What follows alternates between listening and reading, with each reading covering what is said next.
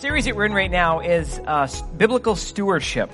And uh, we were talking last week about um, God centered stewardship and getting an idea of how God wants us to handle the resources that we have. we're not talking about just money, we're talking about time, talent, treasure, we're talking about everything that is in our life, including relationships.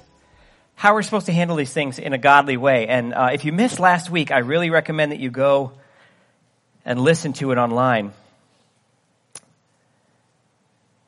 So today, what I'm going to do is I want to start digging a little deeper into some of the practical sides. I call this message the hand of the steward.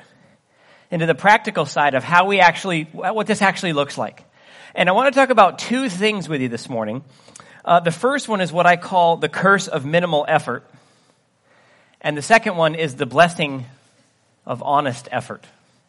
So the first one is the curse of minimal effort, and then there's the blessing of honest effort. Because there's this, how many of you ever heard of the prosperity gospel? The name it and claim it gospel. Wow. I'm not doing my job if no one here has heard about that. Yeah, so, yeah. We've, we've all heard this. There's this idea in, in evangelical Christianity that if you just ask for it, it's yours. You know, Lord, I declare my bank account is full. Well, what does full mean? You know, if, if, if, your income only holds 12 cents, then technically if you have 12 cents in your bank account, it's full. Right? And we, we can declare and we can command God to bring blessings all we want, but at the end of the day, there's an effort on our side that needs to happen, isn't it? We're supposed to do something. We're supposed to be active in our own lives. I said this before, the church is not full of bleachers. We're not watching a sport. We're not just spectators on this journey of faith. We're supposed to be participants. And so when we're talking about the blessing of God on our life, we need to understand how God works and thinks when it comes to blessing things in our lives. And so I want to start with this idea of the curse of minimal effort. And we're going to be basically, I'm going to jump around a little bit, but we're basically we're going to be in Matthew 25. We're going to look at two parables and the first one is called the parable of the, of the, uh, of the virgins. I know that sounds weird, but you'll understand in a minute. So starting in verse 1, it says, The kingdom of heaven will be like ten bridesmaids who took their lamps and went to meet the bridegroom. Five of them were foolish and five were wise. Now, just really quickly, that first phrase, the kingdom of heaven, your Bible might say the kingdom of heaven is like. Now, if you actually get into the Greek language, one of the, we did a series on this a number of years ago, and one of the cool things I found is that phrase actually means this is what it looks like when God's people are at work. So on the earthly side of things, when he says the kingdom of heaven is like, you can swap that out to this is what it looks like when God's people are at work. I always found that to be very comforting when I'm listening to the parables because it's not just this distant heavenly thing. This is how God wants it to look like on earth. Okay? This is how things actually work. So you got the five foolish and the five wise. And the five who were foolish didn't take enough oil for their lamps. But the other five were wise, uh, wise enough to take along extra oil. And when the bridegroom was delayed, they all became drowsy and fell asleep. At midnight, they were roused by the shout, Look, the bridegroom is coming, come out and meet him. And the bridesmaids got up and prepared their lamps. The five foolish ones asked the others, Please give, give us some of your oil, because our lamps are going to go out. But the others replied, We don't have enough for all of us. Go to the shop and buy some for yourselves. Essentially, uh, take responsibility for your actions and go get some. But while they were gone to buy the oil, the bridegroom came, and those who were ready went in with him to the marriage feast. And then the door was locked. Later, when the five bridesmaids returned, they stood outside calling, Lord, Lord, open the door. But he called back, Believe me, I don't know you. So you too must keep watch, for you do not know the day or the hour of the return. Now, a lot of this is talking about that you need to be ready when Jesus returns. Jesus is coming back. It's, it's, it's just a reality. No one believed it when, it, when people said the Messiah was coming to begin with, and people don't believe it when they say that he's coming back. Guess what? He's coming back. And as my old pastor used to say, he's coming back, so you better get ready. Right? It's not a, it's not a matter of if, it's just simply a matter of when. And we're either going to be ready or not. But that's not what I want to focus on today. What I want to focus on today are the prudent and the foolish. Those who prepared and those who didn't. And there's an attitude that's inside that, that mindset. See, the foolish ones got lost in the excitement of the moment. If you think about this, we're going to a party. We're going to go hang out with the bridegroom. This is going to be awesome. Let's get our lamps. Let's fill a lamp up. Let's go. The other five are like, we're going. This is going to be great. Let's, let's, let's bring, let's bring our lamp. Let's fill it up. And you know what? He might be delayed. So I'm going to prepare ahead of time. I'm going to bring some extra oil with me. See the two different mindsets? One was caught in the idea of the party, and the other one prepared for whatever outcome was heading to them. See, we know the party is coming, but we don't necessarily know when. So are you prepared or are you just looking for the party? Now, you may have seen this, in, uh, and I don't know how long all of you have been, uh, been in the church. I've been in the church now for 28 years. I've been in active ministry for 26 of those years. I've seen a lot of really fun things. I've done a lot of dumb things, and I've seen a lot of amazing things. Did I mention I've done a lot of dumb things? Okay.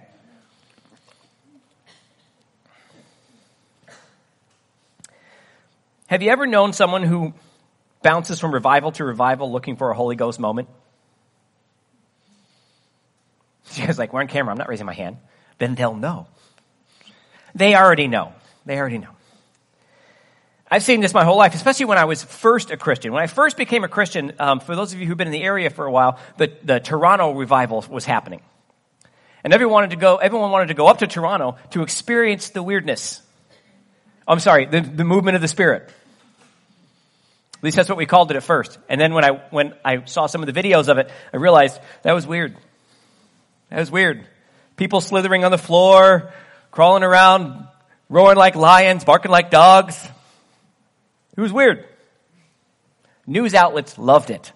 Want to know why? Because it made us look like whack jobs. but people wanted to go and they wanted to bring, and this is, this is how it was portrayed. They wanted to bring the anointing back. They wanted to bring the, what they saw, the spiritual encounters, the, the type of movements that they, they wanted to bring back the stuff. And the way you knew that God was moving is that that would happen. That it would not just simply be a church service, it would be a, it would be a heavenly party. And these things would happen. People would be laying around all over the place, slain in the spirit, and that's just kind of, that's what we looked for. I was in those meetings. I remember that. I remember being prayed for thinking, I'm supposed to fall down. If I don't fall down, then God didn't do anything in my life. And I want God to do something in my life, so I'm supposed to fall down. So I'm just going to fall down. Done it. Why? Because you're, I was chasing the idea of what being close to God looked like. See, this is what people who really knew, this is how they lived. And when you had an altar call, you were just supposed to run by smacking people in the head and they would just fall over. My sister used to tell me about this gigantic, this is the way she put it. Now, just so you know, um, uh, when I say this, you'll understand, I'm taller than my sister. Okay? So when she was like, this gigantic black guy at our church, I met this guy once. She wasn't kidding. He was huge. He, and, and, I'm ta- not talking about overweight. He was just big. People would come up and pray for him. And he'd reach out and grab their tie. They're like, why do you do that? I said, if they push me, they're coming with me. If I go over, I'm going over because God did it, not because someone pushed my head. And she said when he would go out, he fell like a folded up napkin. He just kind of went, I fall like a sack of potatoes. Okay. It's that low center of gravity. Now, here's the thing. There is nothing wrong with intense spiritual moments in, in God. We should be happy when those happen. We should want God to move however He feels in the midst of a service. We should allow Him to do that. The problem is when that is the focus of your faith. When I can, I can remember during this time, you were a real church if this was happening in your meetings. You remember those? You were really saved and the Spirit was really with you if this happened. And if all you did was get together, worship with a sincere heart, pray for each other, and learn the Word, then you were a lower version of Christianity. That always bothered me for a long time after 28 years, one of the things I realized is those people who weren't really worried about chasing those Holy Ghost moments, they're the same type of Christian they were at the beginning. They've actually, in, in most of my experience, deepened their walk with God. The people chasing the moments, a lot of those aren't even in the church anymore because God disappointed them. But you see, our life in Christ is not lived in those temporary moments. We don't go from high to high to high to high to high. Because what ends up happening is you not only chase revivals, you jump churches. Because I heard the Spirit moved in that church. Quick, let's go to that church.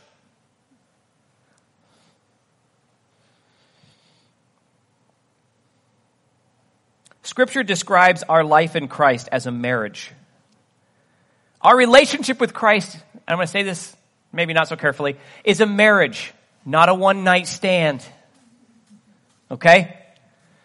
That's what it's supposed to be a marriage. Better or worse. right? That means better or what did I do? everything included. It's not just better, more betterer, even more betterer, most bestest, right? Asbestos, you don't go there, that's bad. Some of you got that, some of you didn't, that's okay. You'll get it on the way home, like, oh, I get it. No, that's not what it's for. It's, it's not a constant upward motion. Because God knows that our life is a normal life. We're going to have ups, we're going to have downs. Every now and then, you, you go down, you think you hit bottom, you realize, nope, you're just picking up speed. People say, well, it can't get any worse. Shut up! yes, it can! I know people who you think hit the bottom and then they started digging. They hadn't gone quite far enough. No, it's a marriage. It is a, it is a long-term relationship. And the thing about it is, we have been given everything we need to know in order to develop that relationship, in order to develop that connection.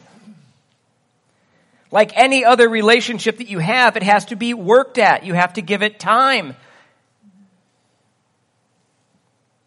All we have to do as believers to, as, to develop that relationship with the Lord is actually read what His Word says and then do it.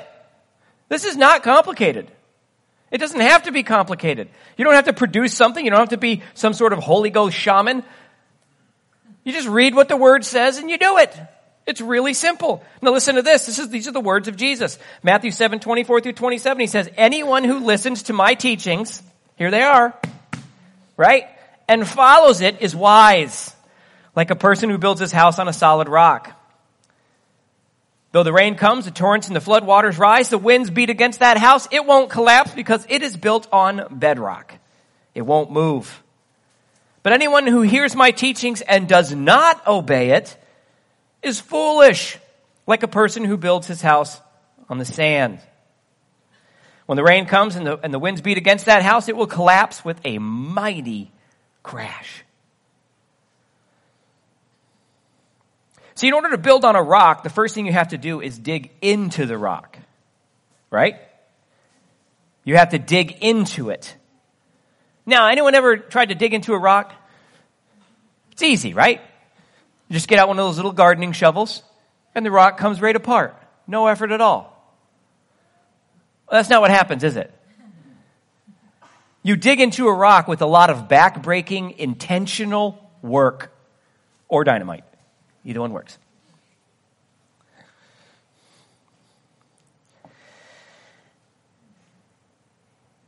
But digging into the rock, which means digging into the word, takes time, it takes effort, and it takes resources.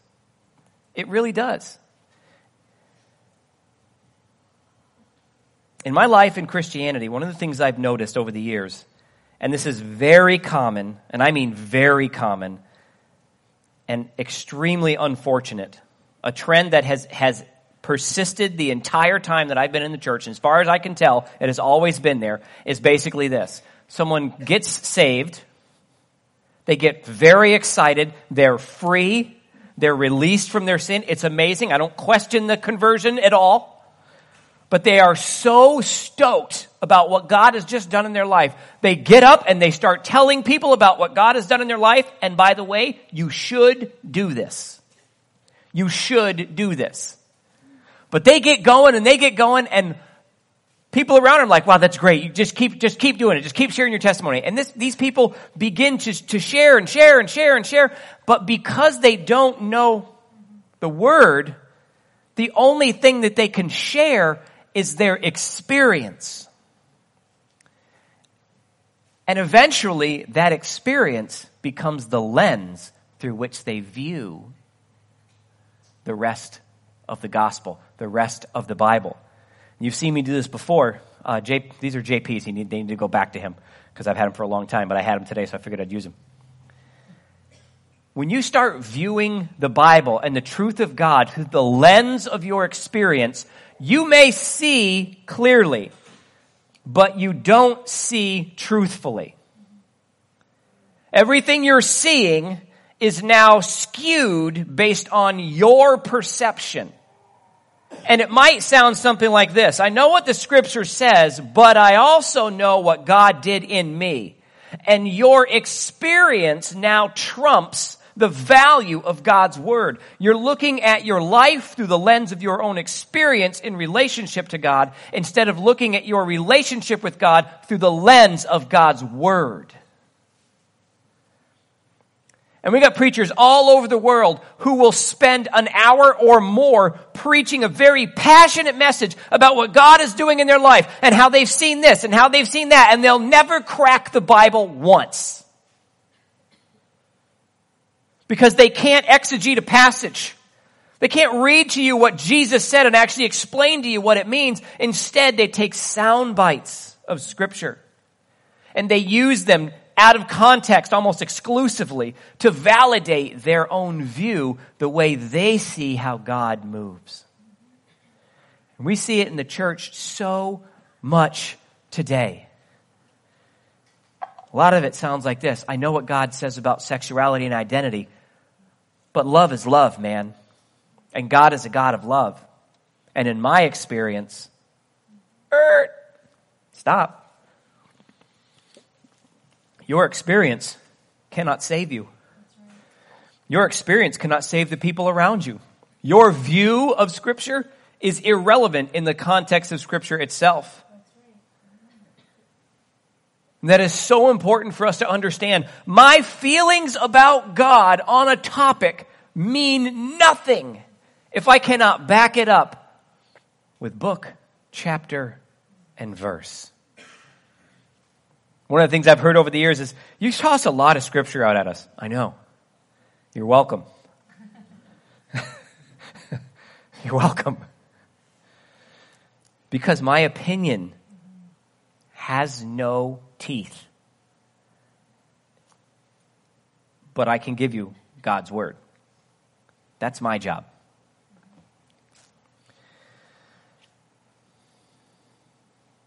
There is a very frightening truth, and this is uh, this this section of scripture I'm going to show you here. In my opinion, is the most frightening piece of scripture in the entire Bible. This frightens me more than, than judgment. This frightens me more than anything. As a Christian, as a minister, as someone doing the work of God that he, He's laid in front of me, this terrifies me more than anything else. And I get more pushback on this than almost anything else that I teach on a regular basis. Creation gets the most pushback. Uh, but this comes right along with it. Now listen to this. The, no, these are not my words. These are the words of Jesus. But I, I, wanna, I want you to think about something. You can experience power. You can experience miracles. And you can, but you can, uh, you can experience all that and still never know salvation. never know salvation. When I hear preachers say, you don't have miracles coming out of the pulpit of your church, you're in the wrong church. Uh, no. No. When you lay your hands on someone, pray, and they get healed, when you give a prophetic word to someone that is right on and puts them on, back on track with the will of God in their life, when you look at a demon and tell it to leave, and it does, but you're not even saved from your own sin, that messes with people when you say that. That can't be true. You can't see the power and presence of God working through your life and still not be saved. We sure about that? Because that's not the view that Jesus has. Matthew 7, 21, 24. Not everyone who calls out to me, Lord, Lord, will enter the kingdom of heaven. Now listen to this next line. Only those who actually do the will of my Father in heaven will answer. Only those who actually do the will of my Father will enter. Now he's going to talk about what is not the will of the Father. On judgment day, many will say to me, Lord, Lord, did uh, we prophesied in your name? Don't care. We cast out demon in your names? Don't care. And perform many miracles in your name? Still don't care. And I will reply to them, I never knew you. I never knew you. Get away from me. Listen, you who break God's laws. Anyone who listens to my teachings and follows it is wise, like a person who builds a house on a solid rock. I think we just read that somewhere.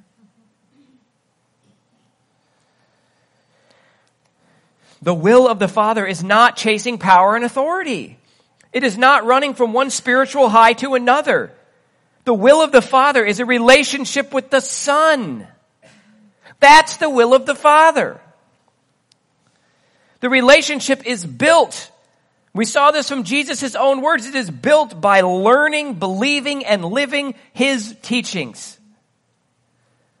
Those who hear my words and do it versus those who hear them and don't. The foolish and the wise. Both headed to the same event, the coming of the bridegroom. One will be ready, one will not. One is chasing the party, and the other one is preparing for the event. See the difference? They are two very different views. Because scrambling at the last minute doesn't get you there.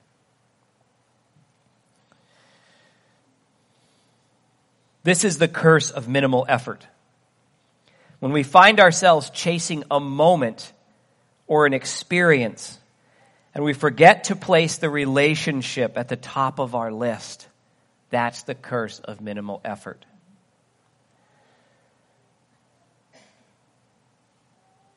Like the five lazy ones, we want the fun and the benefit of the party, but we don't want to take the time to prepare for the long haul. We want the benefits of salvation without the responsibility of having to live like we're saved. Can I say that again? We want the benefits of salvation without the responsibility of having to live like we're saved. This is difficult.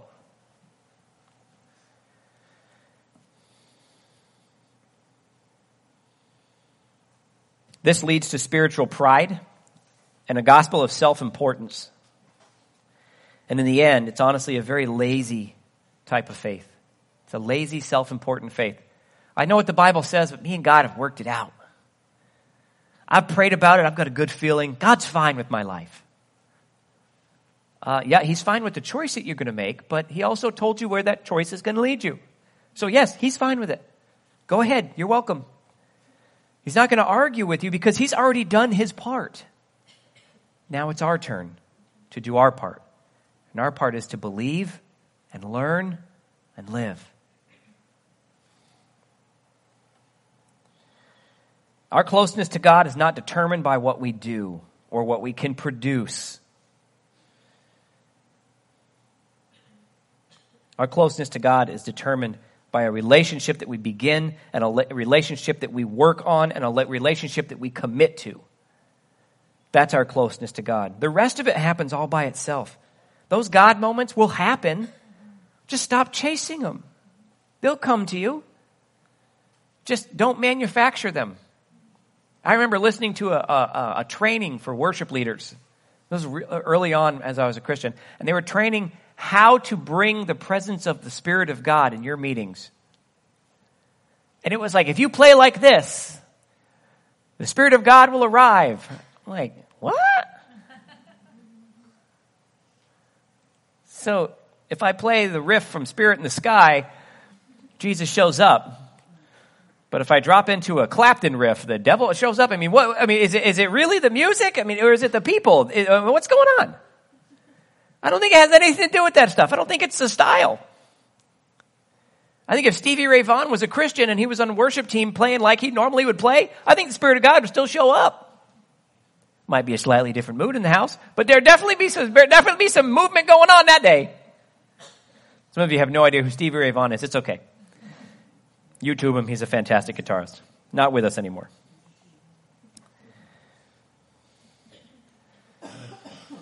The truth of it is, how can we tell people about the goodness of God when we don't actually know God for ourselves? When we, when we forsake the discipleship of believers and we allow people to just focus on what God is doing in their lives, we end up bringing a gospel of personal experience instead of the gospel of Christ. And that's not what we're supposed to do. That's not the gospel. So, what do we do? So how are we, I mean, what is it that God is actually looking for? And We see what the foolish people are doing, but what is it that God actually wants out of me? Ever thought about this? What does God even want from me? I'd love to know. If someone could just spell out what God wants from me, I can, I can figure this out. Check this out. The rest of Matthew 25, starting in verse 14, says, And again, the kingdom of heaven can be illustrated by the story of a man going on a long trip. He called together his servants and entrusted his money to them while he was gone. He gave five bags of silver to one, two bags of silver to another, and one bag of silver to the last, dividing it in proportion to their abilities. Then he left on his trip. The servant who received five bags uh, of silver began to invest the money and earned five more. Woohoo! But the servant uh, with two bags of silver also went to work and earned two more. Yay! But the servant who received one bag of silver dug a hole in the ground and hid the master's money. After a long time, the master returned from his trip and called them to give an account of how they had used his money. The servant of whom he had trusted five bags of silver came forward with five more bags and said, Master, you gave me five bags of silver uh, to invest, and I have earned five more. The master was full of praise. Well done, good and faithful servant. You have been faithful in handling this, uh, this amount, this small amount. Now I will give you many more responsibilities. Let's celebrate together. The servant who had received two bags of silver came forward and said, Master, you gave me two bags of silver uh, to invest, and I have earned two more. The master said, Well done, my good and faithful servant. You've been faithful in handling this small amount. Now I will give you many more responsibilities. Let's celebrate together. This is awesome. Then the servant with the one bag of silver came and said, Master, I knew you were a harsh man, harvesting crops where you didn't plant and gathering crops where you didn't cultivate. I was afraid I would lose your money. So I hid it in the earth. Look, here is your money back. Did the master lose anything? No. Didn't lose a thing. Listen to his response. But the master replied, You wicked, lazy servant. If you knew I harvested crops where I didn't plant and gathered crops where I didn't cultivate, why didn't you deposit my money in the bank? At least I could have gotten some interest on it. Then he ordered, uh, Take the money from this servant, give it to the one with the ten bags of silver. Listen to carefully. To those who use well what they are given, even more will be given, and they will have an abundance. But from those who do nothing, even what little they have will be taken away. Now throw this, this is harsh, useless servant into outer darkness where there will be weeping and gnashing of teeth. Yay! That sounds so fun. Awesome. Boy, the grace of God was all through that, wasn't it? Let me ask you something. Were the servants disobedient to the detailed directions given to them by their master? Were any of them? No. They were, basically it was, watch this until I get back. I'm trusting this in your hands. Based on the ability that I've seen from you, take this. I trust you with it. Do something with it. Okay. None of them were openly disobedient. They didn't get directions from the master that they were like, no.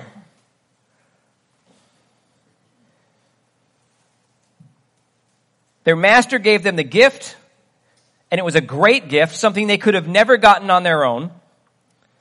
And he left it up to them to decide what to do with it. Why were two praised and the third tossed out?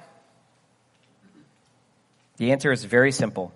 The third man chose to do nothing with what was given. Nothing. Here's the cool part. When you want to know what God wants you to do with your life, all he's looking for is anything. Anything. When he's looking at the servant, he says, you, God got, he, the, the master got back everything he was given. He didn't lose anything. As far as ROI goes, there was no loss there. The problem was nothing happened. The servant chose to do nothing because he was afraid of the results. But the master said, if you'd have just put that in the bank, at least I would have had some interest. And the servant would have been welcome into the master's presence. Now you think about that. If you were to look at a bank today, a good yield, like a high yield savings account, is going to get you 5% maybe. Now put that into perspective today. If the master would be happy with 5% return, Five! Would have been happy. You know why? Because it's something. It's anything other than nothing. You see, the only thing unacceptable to God about the, whatever He has put in your life is nothing. That is the only thing that is unacceptable to God. You put it to work anywhere, doing anything, He's fine.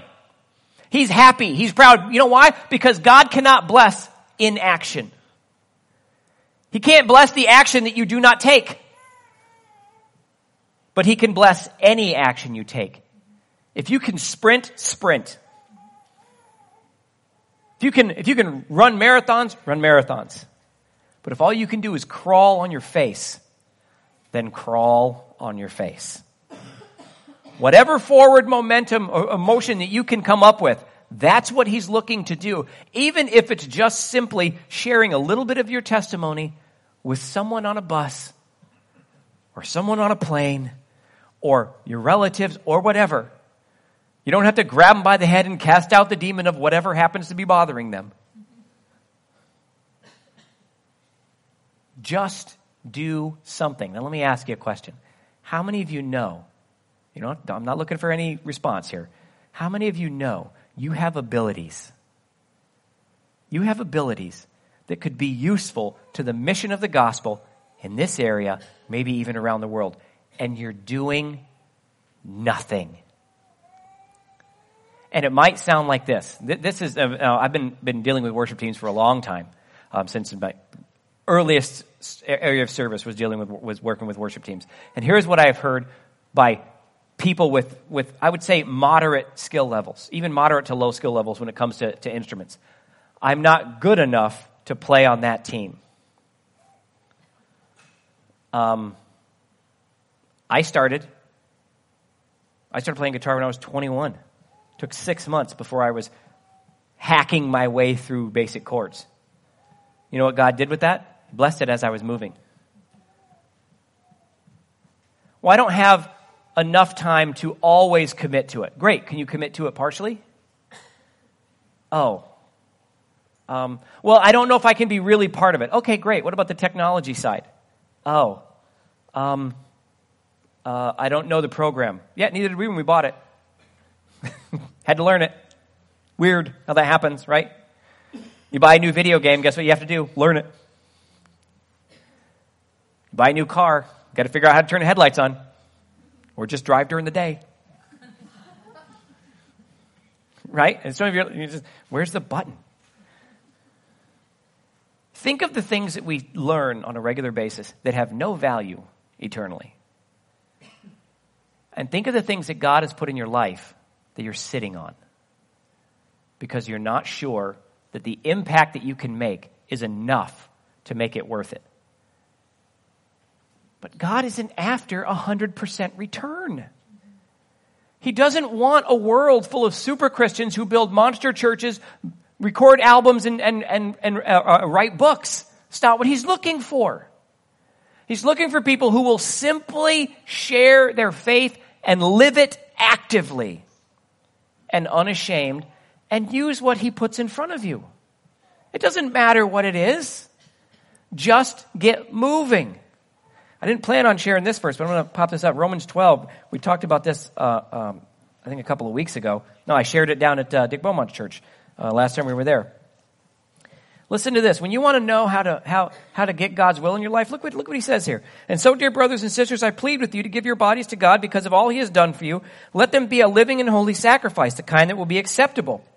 This is truly the way to worship him. Don't copy the behavior and customs of this world, but let God transform you into a new person, changing the way you think. Now listen, we're talking about giving your, your actions to God, just doing something for God, it doesn't matter what it is, and learning to think the way God thinks. And as this is going, look at this last verse. It says, then you will learn to know God's will for you, which is good and pleasing and perfect. When we are stewarding what God has given us, you cannot steward something by hiding it because that's unacceptable to God. So all God is asking for is something, anything. Just move. Doesn't matter what it is. If you got a coworker who's coughing, hey, do you mind if I pray for you? See how small that is? But what if they're not a Christian? Uh, that's the point. that's, that's kind, of, kind of the whole idea. We can pray for non Christians. I'm pretty sure that's what we're supposed to be doing. But this is the blessing of honest effort, where God will bless whatever we're doing for Him if we just do it. We need to remember that nothing is, is in, unacceptable to God. Doing nothing, I should say, is unacceptable to God. Figure out what you're supposed to do and do it. And if you haven't figured out what it is, find a need. Come talk to me. I guarantee you, I can find a place where you can do something. I think that's why people don't talk to me. If I do, he'll have an answer. Yep. Jay learned the hard way that when he comes to me hoping that I'm going to say no to something, he already knows it's not going to happen. right? And it usually starts off with this I already know you're going to say yes, but I hope you're going to say no, but here you go. Am I lying? There's hope. There's hope. Yeah, there's hope. No, because we're going to make this happen. That was the difference between the servants who pleased the master and the one who didn't. It was just an effort. And it doesn't even need to be a lot. So put your talents to work for God no matter what it is. Steward what He has given you by putting Him in action. Then let God handle what's supposed to happen. That's all that really matters. Let's pray. Heavenly Father, we want to thank you for the opportunity to examine our inward motives in light of what you've asked us to do. Father, when you place a task in front of us, help us to recognize the difference between an excuse and a valid reason. And let us push the excuses off to the side and simply give ourselves over to what you've asked us to do. Help us all to find the small steps in the beginning so that we may find the race that you are calling us to run.